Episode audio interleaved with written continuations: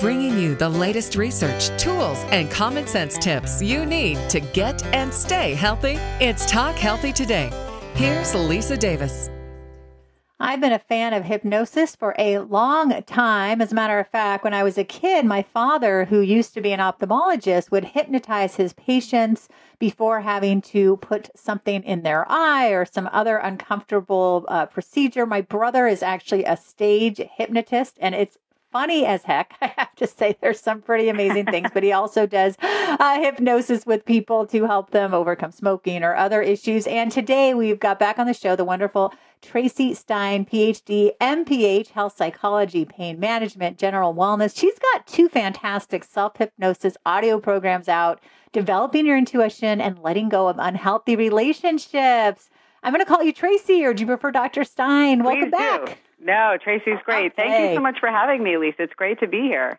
Well, you know, Traci, it's funny because I, like I said, I mean, I grew up learning about hypnosis early because I remember my dad talking about it, and then my brother took an interest, and my dad still uses it. And I think it's a really wonderful thing. So let's talk a little bit about you. Tell us a little about how you got into health and psychology and pain, ma- pain management, and then hypnosis. Oh, great. So, um, yeah, and, and I do think hypnosis is wonderful for a wide variety of things, probably more than most people realize. Um, mm-hmm. I the, the the quick story about how I got into health psychology is that I was actually a really sickly kid and grew up in a pretty medically ill family, so I was always very interested in this mind body relationship and and how we could do things to help people feel better and optimize their wellness, regardless of you know, what their makeup was or what their uh, medical conditions were. And, um, you know, I pursued a degree in public health and then later a clinical psychology degree. And, um, you know, my, my integrative approach is really how I take care of myself, my pets, even.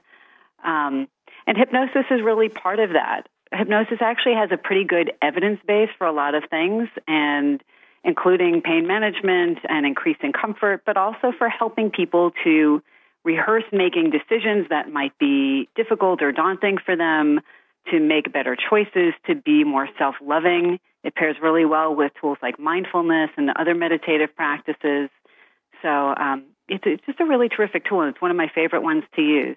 Oh, that's great. Well, you know, you mentioned mindfulness. You have other audio programs. You have self compassion meditations, mindfulness meditations, self compassion during sleep, healthy weight, body image, and more. Let's talk about these new ones. You talk letting go of unhealthy relationships. That can be incredibly difficult. Sometimes people don't even realize. What are some signs to say, wait a second, this this might not feel good to me, but is it unhealthy? Is this hurting me, or is this just person annoying? Like, how do you differentiate? Yeah, um, that's such a great question because oftentimes we're just so programmed. We're in our own kind of self hypnotic trance that might not be very helpful. Um, mm and we don't realize it, but we have these kind of unconscious trancy beliefs that maybe we don't deserve better or people will only love us if we, you know, do everything for them or if we never say no. And, um, you know, we'll know if we're in an unhealthy relationship because of the way we feel most of the time. So if you're in relationships that are really dysfunctional, you'll probably know because you'll feel exhausted or drained or down on yourself a lot of the time or resentful. It'll seem one sided.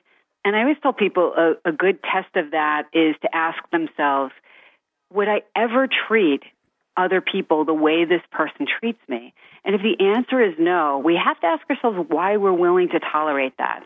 And often, again, there's some unconscious and unhealthy message that tells us um, that we have to do things that maybe aren't so self loving. And hypnosis can help us reevaluate that and start making change. And I think when you become aware of that, it might be good if if you had any abuse growing up or if you feel like you're repeating patterns or you feel unlovable and so you sort of look for that same sort of way you were treated, then I would think that therapy could come into play or something in addition. Yeah, absolutely. And you know, clinical hypnosis ideally takes place in the context of psychotherapy, especially when it's a long-standing issue or there, like you said, there's abuse or other reasons why somebody's self-esteem might be particularly low.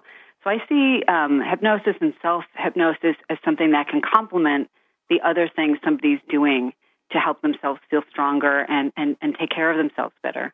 Well, give us a little hint of the letting go of unhealthy relationships. What kind of things are we going to hear on this? So, basically what it does is it utilizes a variety of hypnotic techniques. So your unconscious loves imagery and symbol and metaphor. Um, hypnosis, just in case your listeners aren't aware, is an enhanced state of inner absorption on something specific, or it could be external absorption, like, say, you know, my voice on a recording, and then decrease attention to other things in the environment that aren't really what you want to focus on at the time. And so this audio program can help people become more aware of the patterns that really don't serve them and visualize them in a multisensory way. So a lot of times people will talk about unhealthy relationships as feeling tethered to someone um, who's not good for them, but not feeling how they can cut the cord. And you look at the things people say as clues to how their unconscious might view them. And this audio program is, you know, it's filled with a lot of self affirming wording so that people can feel more entitled to set healthy limits. And it also allows them pe- allows them to do things in a way and at the pace that feels right for them. So for some people, it's going to be like, oh, I got to get this person out of my life, and I'm ready to just cut the cord, or you know, crumble that chapter and throw it away, or move it into the past. And for somebody else, it might be kind of lengthening that cord, or getting more comfortable rehearsing, even mentally, first before you do it literally. Um, creating healthier boundaries, like saying no a little more often, or you know, titrating the level of contact you have with somebody. Oh, that makes sense. Now, what makes hypnosis different than, let's say, a guided imagery where you are relaxed and you're tuning your mind to the beautiful beach or the beautiful sunset or whatever the directions are? What what differentiates that? Sorry, and I don't know if that's my phone or yours. It's a new handset, so I hope I'm not making. Oh, could you? Um, oh, hey, Randall, Randall. Oh, hey, could you hear that? Did you? I didn't hear anything, Traci. Did you hear my question? Okay, I wasn't it might sure. be my. Yeah, I did. Sorry. Um, so basically, okay. what makes guided imagery different from hypnosis? They're actually very similar. I would say that mm. guided imagery is, you know, by nature hypnotic and definitely brings yeah. us into our inner world more and more. But hypnosis doesn't require guided imagery for it to be effective. So hypnosis could be self hypnosis could be counting back from 10 to 1 to go into a deeper, more inner focused state. Or it could be just allowing your awareness to be very intensely focused on, say, a feeling of comfort in one part of your body to um, turn down the volume on discomfort in another part of your body. But they work really well together. And for all intents and purposes, I would say most commercially available self hypnosis and hypnosis programs uh, rely heavily on imagery as well. Oh, okay. Yeah, that's what I was curious about because I, I find it hard to do both.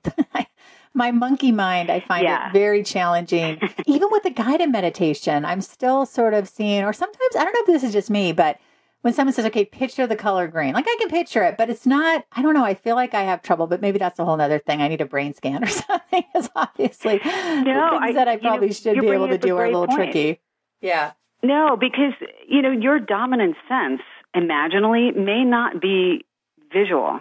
And you may be yeah, a more a um, kinesthetic person, or things might be more auditory for you. And there's no one right way.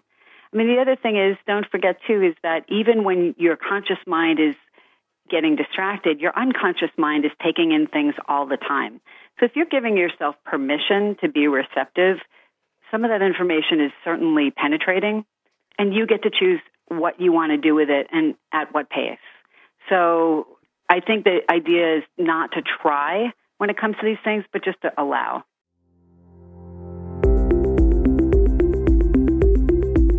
Hang on, more with Lisa Davis coming up. Now, you know, mindful eating is an essential part of self care. We all know that every part of our life is enhanced when we eat nourishing, healthy meals. But eating right can be hard to maintain. You know it, and I know it. But that's where Sunbasket comes in to help. With 18 weekly recipes, there is something for everyone. Now, recently, I enjoyed making chicken parmesan and black bean cauliflower tostadas Diablo. Mm hmm. Enough said. So here's the deal Sunbasket makes it easy and convenient to cook healthy, delicious meals at home no matter how much experience you have in the kitchen.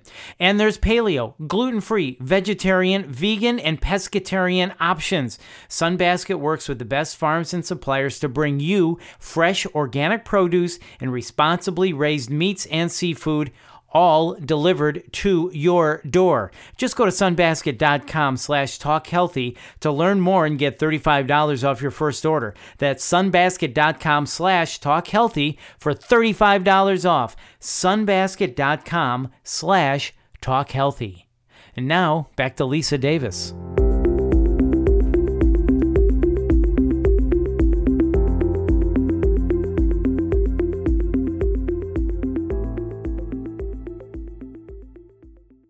Right, let's talk about uh, developing your intuition. What, how do you define intuition, Traci? So I, I feel like intuition is the kind of more palatable word for most people versus, say, something like psychic, which conjures up all mm-hmm. kinds of mm. other stuff that may or may not be true. But I would say intuition is um, knowing without knowing quite how you know. It's taking information like in uh, beyond the ordinary five senses. And I think it serves a really important evolutionary purpose. It makes sense to me that we would be intuitive beings. And we rely on that less and less these days because we have information available to us through so many other electronic and other means, right? Um, oh, yeah. But your gut will tell you when something feels right for you or when it doesn't. Um, and yeah, that's true. We have to listen to much that. More vivid. Mm, we do. Yes. We do. And I think that can help with everything from, you know, big decisions to little everyday decisions too. Even just like, you know, like this is going to sound so strange, but like even being in a restaurant and saying, you know, there are these three items that look great. What am I more likely to enjoy? You sometimes often just have a very quiet um, inclination towards one thing or another. Or maybe you're interviewing a new babysitter and you have three great candidates, but for some reason you just don't feel great about one of them, or you tend to be drawn to another one. And um, when you follow your intuition, you find out that, in fact, you did make the best choice. So that is good. And some people need, yeah, and some people need help developing that. So talk to us about this, uh, developing your intuition. So, um, like my other programs, it relies on self hypnotic techniques to help you be more receptive and guided imagery. But um, intuition, like many other things, is very responsive to your intention and the um, the imagery that you give it to um, open up. So I use a lot of opening up of the chakras and you know or imagining picking up a phone and tuning into what you want to know and really people could use their own imagery as well there's there there's no one right way to do this but I think most people would also be surprised at how much data there actually is on intuition actually being a real and a trainable skill. Oh, that's interesting. Tell us more about that.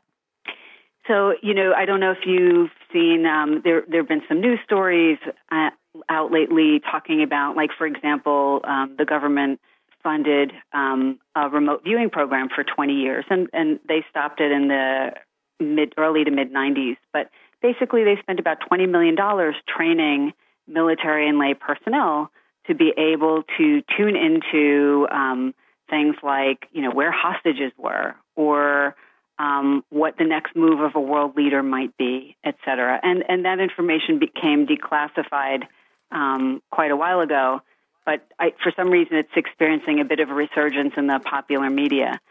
So most people aren't going to be using their intuition for something like that. Again, it's going to be much more mundane, but um, you know there are certainly other studies um, there was a study by Daryl Bem at um, Cornell who looked at the ability to, um, if, if students looked at the answers to an exam they took after they took the exam, but before the exam was graded, they did better on the exam than a comparison group of students who didn't look at the answers after. And that's some evidence of influencing something backwards in time by what oh, you know interesting basically being able to view ahead of time the answers that you'll see i mean that's something that's really hard to wrap our minds around but there are actually quite a few people in academia who have looked at different forms of intuition and being able to tap into things beyond the normal five senses oh that's exciting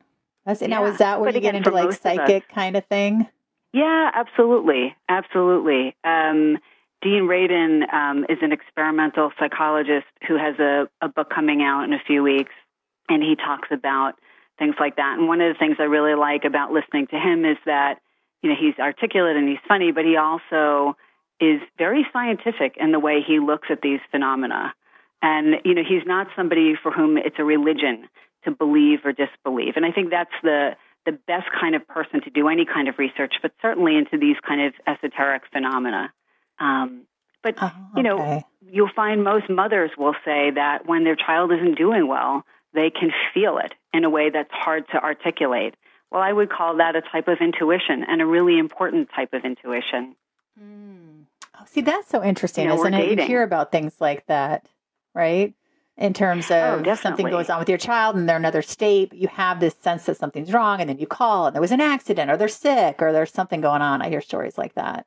Yeah, absolutely. I mean, I, am thinking of a friend who, um, an example that you know, unfortunately isn't uncommon. And, you know, one day she had never done this before. She was not prone to snooping.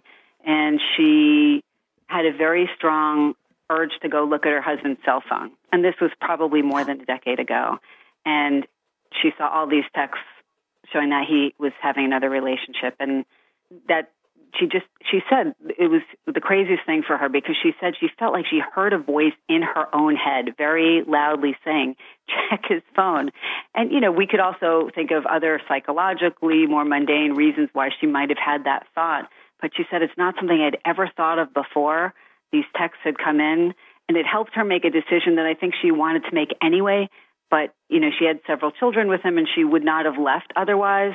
And i think whether it's her intuitive wisdom or her unconscious wisdom, it told her to do something that helped her feel that she was legitimately able to make a decision that turned out to be a good one for her and her children. Um, yeah, so intuition good. comes in it's, all it's kinds important. of forms. Wow. What what what yeah. are some experiences from your own life? Do you have any stories where you're like, wow, thank goodness I listened to my intuition? oh yeah, I mean I, a number of them. I mean, I'm thinking um, a dramatic one was actually I was 19 years old and I had been having these very strong, overwhelmingly oppressive kind of feelings for like a month, and in relation to my grandfather. Um, and I was very, very close to him. And we went to Florida and went to see him. And I went to the doctor with him actually the day before he passed away. And the doctor said, "Oh, Barney, you look great. Keep up the good work. Take the medicine." And he just looked different to me. And I was mm-hmm. telling everybody in my family, we're you know we're at a big family gathering, and I was like, "How can everybody say he looks great? Can't you guys see this?" And I, I can't articulate it any better than that. And the next day, he had a massive heart attack that was fatal. And oh. I, I oh. think that as awful as that felt, it actually prepared me in some way for something that was going to be overwhelmingly painful anyway. But yes. it also showed me that there's some intelligence that's beyond me that knew this was coming. And that kind of reminds me that there's much more to us than meets the eye, and that actually feels comforting. So I don't know if that makes yeah, sense, that is comforting.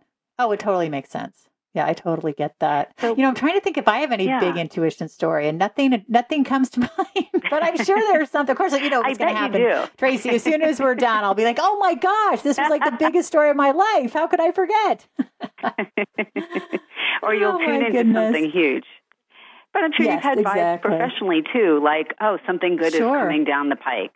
Um, yeah, or conversely, yeah, that's, that's I just don't have a good vibe about this person. Or like maybe it's on a date and you're maybe not you, but maybe somebody else is saying, "Ah, this doesn't feel like the right person," even though they look great on paper. And maybe later on oh, you yes. find out there's oh, there's a good reason. So yeah, exactly, and that's why you want to listen. Actually, right? yeah. For most people, it's not going to be the big things that are going to be the most frequent or persuasive, and they don't need to be. Yeah, you know, I just want to say I think it's so great that you not only have an MPH, which I also have, but you went ahead and got a PhD. I really wish I, I was school was not my favorite thing. I'll put it that way. I have some uh, learning differences, as my daughter and I call them, not disabilities. And so I, you know, I did really well in graduate school, but up until then, I was just like kind of okay. Um, but I think it's great. And and what made you want to get both an MPH and a PhD? Well, um, first of all, by the way, I, there are lots of profoundly intelligent, skilled, and productive people who don't go on and do that degree, and lots of people who do that degree maybe who aren't so productive. So I don't know if it really says something in and of itself too much, but.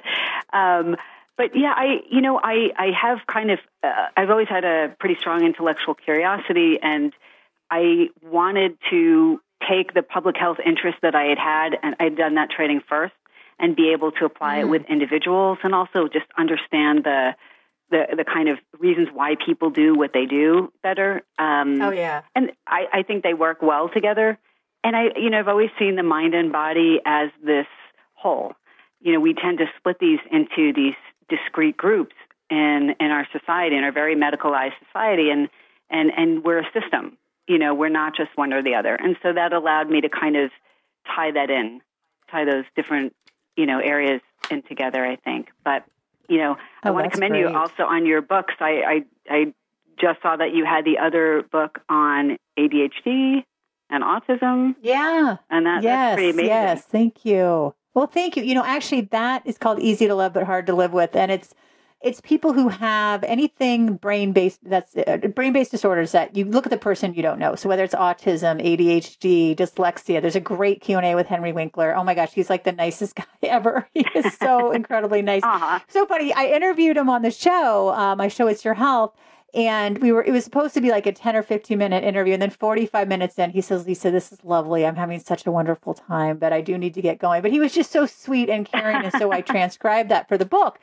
And I, I, wrote that because my mother had severe sensory processing disorder that never got diagnosed. And everyone just said she was just, you know, nuts and were very negative. And then my daughter has a whole bunch of stuff. And anyway, so it's people who have the issues and then people who love them and how they cope because it's hard. And so thank you for bringing that up. Yeah, I'm really proud. And that was, I didn't write that. That was, um, that was an anthology, but I, I helped put it together. So uh, but yeah, I wish I had known you then because I would have loved to have you in that book. Is there anything else that you wanted to add? The time goes so fast, Traci. We just have a few minutes left, and I want to make sure that you tell us all the ways we can get your great, great uh, self hypnosis audio programs. Oh, thank you. So, you know, they're available through a company called healthjourneys.com.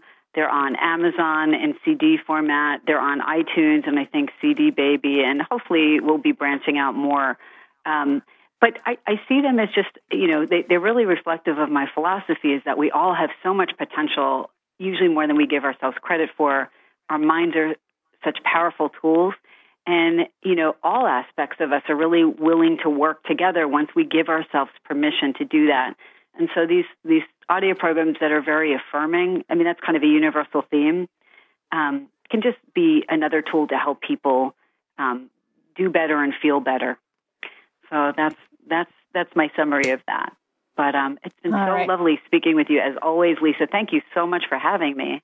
Oh, and I want to mention, oh, it's my pleasure that you do a lot on pain management. You have the book, The Everything Guide to Integrative Pain Management. We did that. So if you go back uh, just go to uh, radiomd.com or you can go to it's your health with lisa davis.com and just click on talk healthy today and just scroll through and you'll you'll find traci stein uh, dr traci stein mph and you can also find her at www.drtracistein that's t d r t r a c i Stein, S T E I N dot com. So, everybody, thank you so much for listening. You can check me out on Twitter at Health Media Gal 1 at Talk Healthy, the number two day, and stay well.